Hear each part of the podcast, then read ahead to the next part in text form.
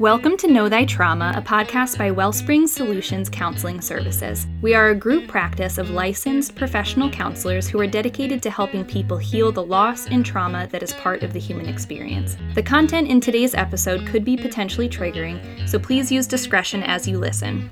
If you find yourself triggered, we encourage you to pause it, engage in something that soothes you, and return when you're ready. And as always, we encourage you to seek out your own therapy if needed.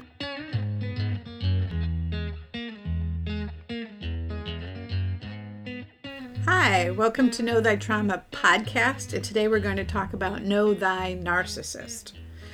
Because narcissists are everywhere, and we all have to interact with them in one way or another. Yes, and I don't think many people know that there can be different kinds of narcissists. There are a lot, but before we go there, I think we want to talk about what defines a narcissist. Like, what's the definition of a narcissist? It's just such a weighty question. Um, I think one of the things that we would say is it's usually a person who is not developed in a way that they have become a full emotionally intelligent adult. Right. So their ability to have empathy or certain emotional intelligence has kind of plateaued after certain point in their life, maybe, or was never taught to them. Maybe. Right, exactly. So it can be uh, a learned trait if you were raised in a home in which there was another narcissist who didn't show good emotional regulation, who didn't have emotional intelligence, and taught you manipulation or intimidation as a way to get what you need. You can learn it that way Sure. or um, you could also be in a situation where you didn't receive what you needed. Right. And so, yeah, to maybe be find more sneaky ways, maybe manipulative ways to get those needs met. Um and it just like we've talked about within all of our past podcasts, all of this carries into our adulthood. Yeah, and so lots of times. So when I draw a picture of a narcissist, I'll often draw an adult body with a little person inside, and when and that adult body can handle a lot of different things. Mm-hmm. Uh, they can have a job, they can have a home, they can take care of their home, they can manage a bank account, but they can't handle emotional things. Right. And so how they're handling the emotional things is more so tell like telling if they're narcissistic or not. Right, exactly. So if I were to try and confront a narcissist, um, it would be turned back on me. Mm-hmm. They cannot, they have to deflect it, they have to push it away. Mm-hmm. So that little person can't handle hard things because they weren't equipped to handle hard things. Right. And so it's hard because that narcissist, the very thing that they need is the ability to deal with hard things, but that's the very thing that they keep pushing away. So it's so important to allow your kids to experience the natural consequences. Sure, yeah, absolutely. Because as parents, you're there to help them, you know, power through what their natural consequences might be, and then they're knowing how to handle it outside of that. So, protecting them from everything is a way to sometimes create a mini narcissist. Exactly. So sometimes, and we'll we'll see that when we go over the different types, is sometimes we have individuals who have been enabled all through life. Um, parents writing people's papers in high school, or uh, any anything like that. When those parents aren't forcing these children to become adults, they become entitled and they can become narcissists. Right. So they might have gotten lots and lots of love, Mm-hmm. but too much. Right. Well, it's funny, like thinking about it that way. I feel like some of some of the narcissists that I've like come in contact with in my life, I can picture them as like a, a spoiled adult. You know, Yeah. thinking about it that way is like a kid who might be spoiled in a sense of like afraid, being afraid to punish your child, and then they they you know don't think that they're going to get consequences for anything or that they did nothing wrong. Right, exactly. And so sometimes you'll see, even in in the world of addiction, you'll often see a, a co uh, a co uh, a def uh, personality disorder of narcissism tied to addiction. No, not all addicts are that, but they grow up in homes where their parents are do not give them consequences, and they enabled them to become that narcissist, and the addiction is their way of dealing with hard things. Right. So that's a whole other podcast in and of itself. but I just went down a rabbit trail Uh, a bit of an example. to say that when you enable your children or enable anyone in your life, they can become more and more entitled to um, take privileges that they shouldn't be taking.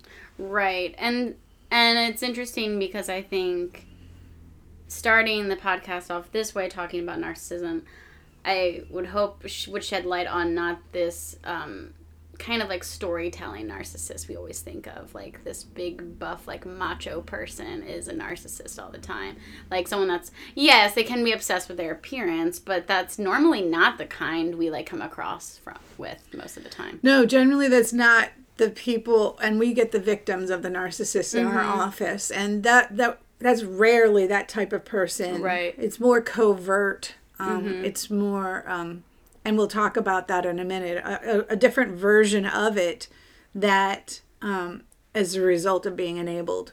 Right. It's Yeah. not always the grandiose type of narcissist Absolutely. that I would say most media kind of has portrayed. Yes, that's um, true. For most of like I remember my friend had this giant report for college that she wanted to interview me for and she said when you think of a narcissist what do you think of and i i said gaston from beauty and the beast because Oh, yes. that's what's like portrayed to us the whole time like very ma- macho and like manly and i'm i mean he probably was if if we wanted to diagnose gaston but but That definitely was. that's the type that we're used to seeing. So I think we're just educating, like, hey, if you feel manipulated in your relationships perpetually, this might be what's happening. Absolutely. Um, now I have the Gaston song in my head. so, You're welcome. right. So all, and this is the sad, sad part because uh, we have people all the time in this. They'll say, "Well, can they change?" One percent of narcissists Yeah. change. I hate that statistic. I hate it too, and I believe me, we've all tried. Uh, It's it's Yeah. we've tried, and they can go so far, and then they slip back. Um, They just it's really hard for them to um, take down their defense coping mechanism. yeah. Their coping mechanism to get through life is to deflect it onto other people. So it's really hard for them to change. Yeah. Yeah. And it's, um, it just goes, I think that statistic is important to know because it's just a reminder of, I'm sure if you've been to therapy, a therapist has said this to you in the past that you can't change the other person. And that's just, just that statistic shows that you're really not in control of like the narcissist changing. You, yeah, it, it's, and that, I think that really helps people be able to have clarity because I've tried this, I've tried this, I've tried this, we've tried marriage therapy, we've tried this. Mm-hmm. And I'm like, this is what you can do. You can do boundaries. Mm-hmm. You, you, you're not going to be able to fix that person, but you can do boundaries. Right, you can do things to keep yourself safe, safer emotionally and make choices around that. Right. And I'll even have narcissists who will maybe in the course of a conversation in my office admit to something, Mhm. but then an hour later can't own that they said that, can't own. So it's just, they have such pro- this deep, deep protection modes that it's really hard for them to stay in, in hard truths. For sure. Um, so, you know, they they and the, the, their inability to have empathy for other people mm-hmm. and to really have a good apology mm-hmm. would mean they would have to own things. Yeah. So they just can't do that. Right. And just yeah, I, I the word like humility comes to mind that it's just like hard for a narcissist to like humble themselves that, you know, as people we can harm others and just you know, I think one of the telltale signs like we always talk about this, we'll always have clients come in and ask ask us if they're narcissists and we'll usually tell them a narcissist doesn't ask if they're a narcissist. And so it's because they're most of those people are sitting in our office that have manipulated have harmed are able to admit it. They're able to say yeah i i am so distraught over like when i realized how poorly I've like manipulated this situation or how I like didn't think of my daughter in this way and was only thinking of myself. You know, there's that conviction there because we harm and we manipulate people. If you haven't in your lifetime, you're like a medical miracle, I would say. But how much of it can we own, you know? Yeah, no. Um, and and I think for the people who are the victims of the narcissist, they get confused because when they call somebody out, it's deflected back onto them, and then they Mm-hmm. Start questioning. Maybe I am the They're the bad maybe- guy. Mm-hmm. Yeah, maybe I am. Maybe it is me. Right. So. Yeah, For that's sure. Mm-hmm. why we need to understand it. This, Because the second someone's deflecting it back on us, we need to be paying attention Yes. Yeah, yeah. because that's where confusion can set in if we're not clear on what just happened in that conversation. Right. Absolutely. So, why do we need to understand it? Well, they are everywhere. yes. right. And if you go on YouTube, you can find all kinds of. When your mother's a narcissist, when your father's yeah. a narcissist, when your boss is a narcissist, um, so many different um, videos on it, which we don't have the time to do. No, but I think like if you're able to watch some of those and and learn this stuff, what it does is kind of like what you said before, Sharon. It helps us know how to create boundaries within those atmospheres.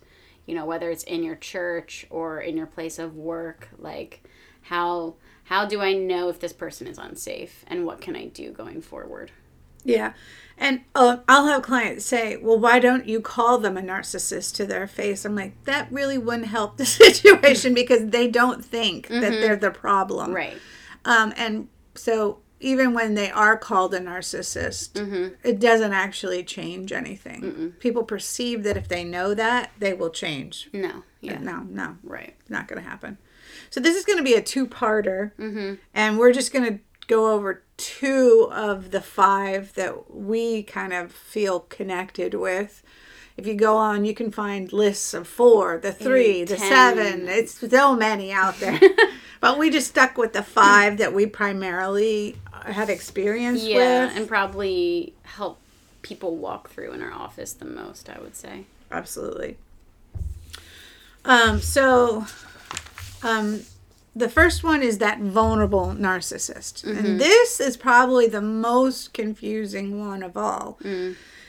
Because they have this victim mindset that enables them to justify taking advantage of people or manipulating people and situations.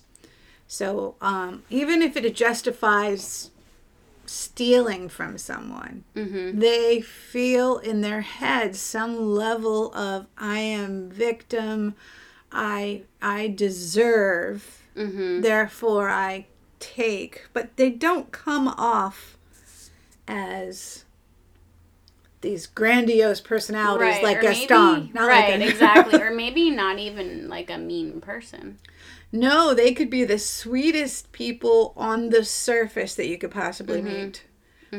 But um, I often think of like even this this mother who cries every time you hold them accountable, you know, and and then puts it back on you. Sure. Um, that person can be very narcissistic, and you don't recognize it because they're sweet and syrupy and lovey dovey, but it's all for you to take care of them. Right. And and it these people could also look like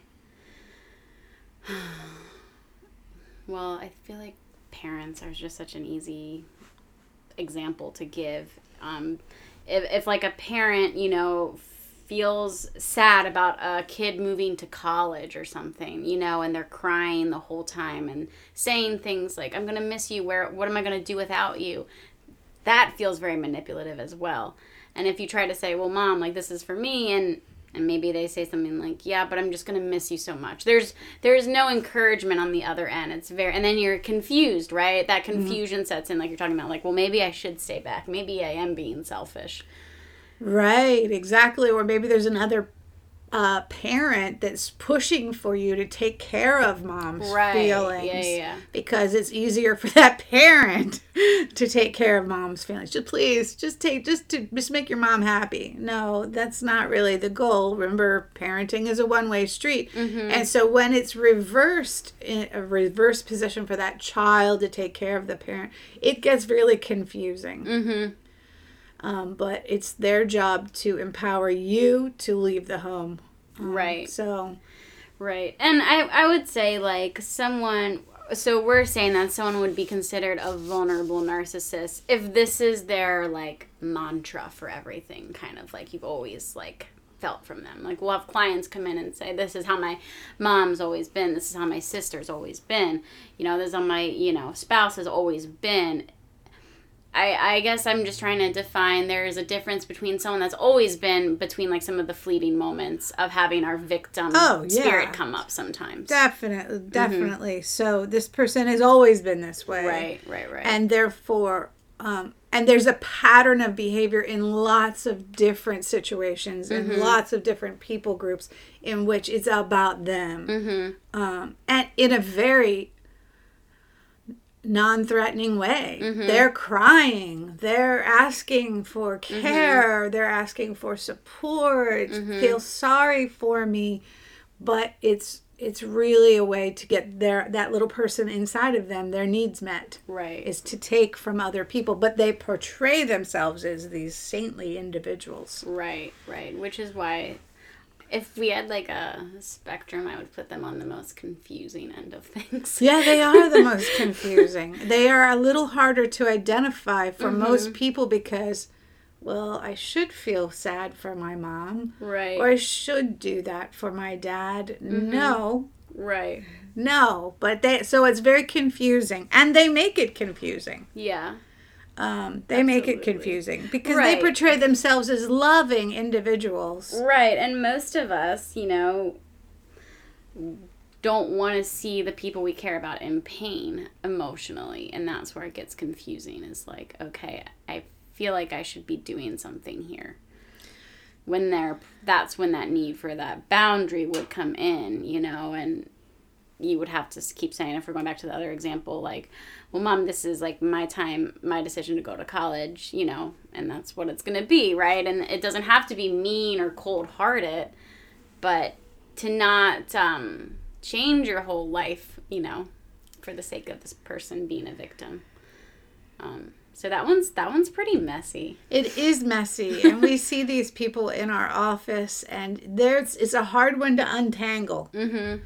Because they are kind of trauma bonded Right. to this person. maybe maybe enmeshed to them feeling responsible for their emotions definitely more and that and we um maybe we can give maybe we can put this in the resource notes the our five types of narcissist chart because we have on the bottom i like on it it has some of them we're going from the ones that portray themselves as more giving to the ones that are more selfish. So the two, two we're doing today are more on the giving end, which I think actually is more confusing sometimes. Yeah, exactly.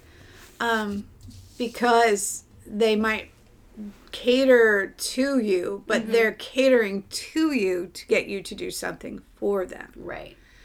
or to get what or do get affirmation from you. Right. So the second one we want to talk about is the covert narcissist, which is also really difficult to identify, um, because they're always giving uh, to others as a means of getting others to affirm them, Mm-hmm.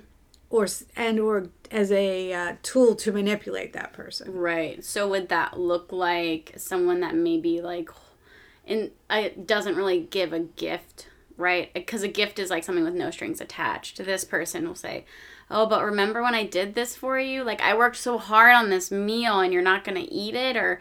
You, you know, I you asked for this and now you're taking it back. Like those feelings that leave you feeling why I was grateful, but maybe you know you got the wrong color, and I wanted I wanted a different color, so you shouldn't be offended that I'm taking it back, right? Like those little comments that keep us like questioning. I guess I should just be happy. Yeah, exactly. um, or um, this person um, might give to anyone in the community around them. Say they're at a church or, you know, in their social group. Somebody needs to move, they're there.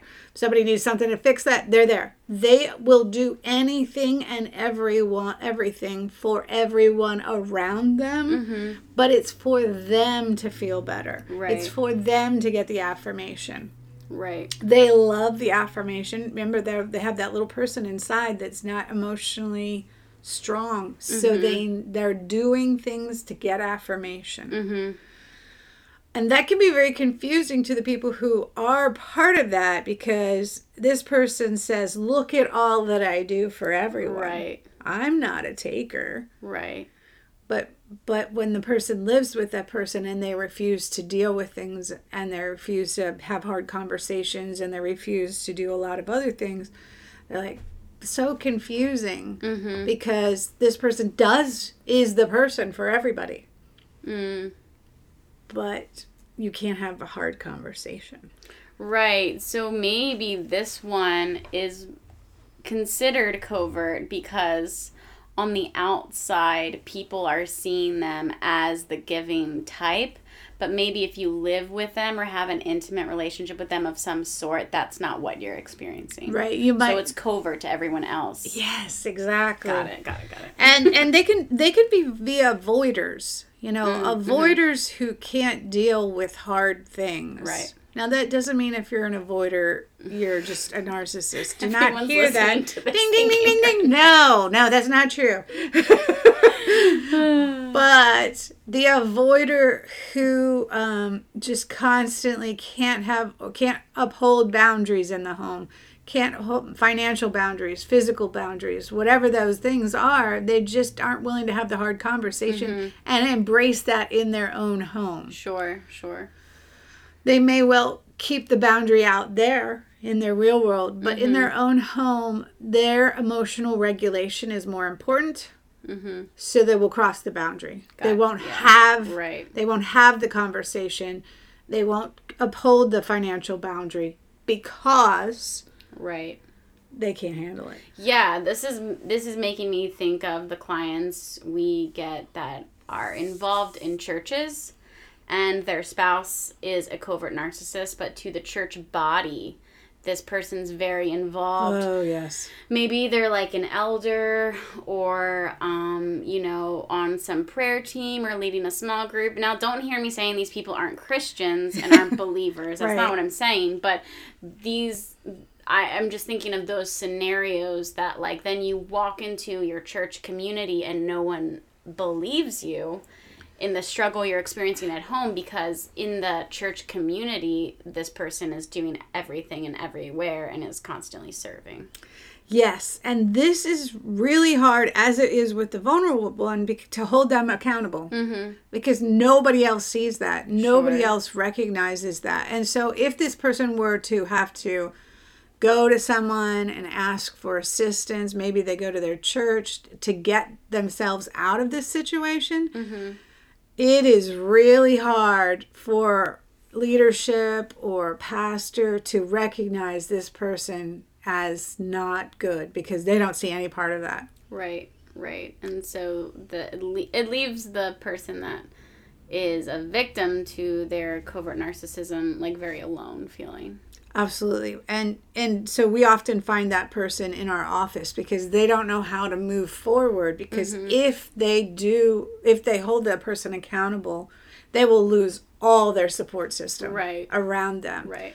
Um, and we refer to that support system on some level as they have become the flying monkeys. Yeah. they have become the flying monkeys to that covert narcissist, whether that covert narcissist tried to do that or mm-hmm. not, but they will definitely kick it into full gear once that person tries to start holding them accountable.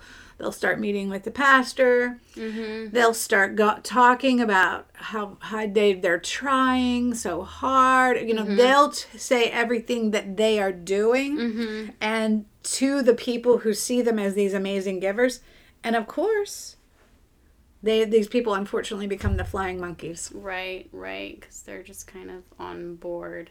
Um, yeah, that one's frustrating for us. We get a lot of those. Yeah, victims of that in here. it's hard for us to help create a, new, a brand new support system when they're going through one of the hardest things of their life. Mm-hmm. And so, um, if you don't understand flying monkeys and you want to understand that more, Google that. You'll be able to find all kinds of articles on what is a flying monkey. Yes. Yes. because these people eventually wind up doing the bidding Mm-hmm. of the covert narcissist, like the Wicked Witch did. Right. Yeah, and I think these two are definitely definitely on the giver's side because it's it's it's almost like when I think of it, it's like identity that's been like distorted. Like giving is all that you are, so you get affirmation for it when that's like that's just not the reality. You're there's so much more to life than all these things, and so I think if anything, pay it pay attention to when you're feeling very confused in contact with these people right in their in your relationship with them Yeah, it it is confusing, and um, and okay, I want to put this out there. Just because you're a giver doesn't mean you're a narcissist as well. we're gonna keep telling people when they're not narcissists um, because your family should also experience you as a giver as well, and and and um, if you're not doing it for affirmation, but just to bless the person, that's just completely different. But we're just gonna keep saying, right and to keep reminding yourself that it's it's when you're able to own your own stuff. Yeah. Right. A narcissist really can't own it. I think they can own it sometimes for a show to get what they want, to like keep a relationship intact, but you know, we all make mistakes and we all have harmed people. It's at what level can we own our own, you know, unhealthiness, which is why most of us like that's the time we spend in therapy is addressing our own unhealthiness because that's what helps the most. We can't change the other person. So again, like our disclaimer we'll keep saying is your inability to like genuine authentically and genuinely apologize with the follow through of action. absolutely. Is if you can't if you can't do that if someone's perpetually not doing that then that would be more of a narcissist but if you're able to apologize and change your actions you're probably not a narcissist You're probably not a narcissist. And what and we will also see the narcissist will somehow, somewhere along the line, one of their um, manipulation tactics will be to label you Yeah. as a narcissist, Yeah. and that blows the wa- blows people out of the water Mm-hmm. because they learn. Well, you do this, you do this, and you're and you're like, wait. So again, that almost always will be a tactic of a narcissist sure to label you as such. Yeah, and I think I think that gets confusing because at least I know with all types of the narcissists, what is so confusing is they sprinkle like 4% of truth among the lie. Oh, yeah. So you attach yourself to the truth and you're like, "Well, that part is true. Maybe, you know, like I did say that that one time for that one situation, I guess." You know, and you're eh, you know, because you care if you're harming someone, Yeah. you're stuck on that truth um, like sprinkled within the actual lie of what's happening Right. and that happens i think with all of these in some in some way shape or form Yeah. And the narcissist doesn't care that they're harming anyone. right exactly It's just about how they feel. right Okay. So now that we've completely triggered you and you're thinking of all your friends and neighbors and parents and grandparents, uh, now that you've done, now that we've done that, come back next time and we're going to do part two. yes Woohoo! On uh, the other three. which are a little more easy to recognize i would say but not any easier to deal with. no Sorry. right so you know if this has triggered you again we are therapists and we would be an advocate if you go getting therapy for some of these things if you're have like one of these people in your life and would help would want help with creating boundaries and how to keep yourself safe Absolutely. Most therapists are capable of that. yeah Okay. Thanks so much for watching Yeah. and listening. And go onto our socials and give us some good reviews. yes please see you guys Bye. For more information, visit our website, wellspringssolutions.com, which is linked in our show notes, along with any downloads or resources from today's episode. If you have any questions, feel free to DM us on social media and follow us on Instagram and Facebook at Wellspring Solutions. Original music featured in this episode is by Christopher Burkholder.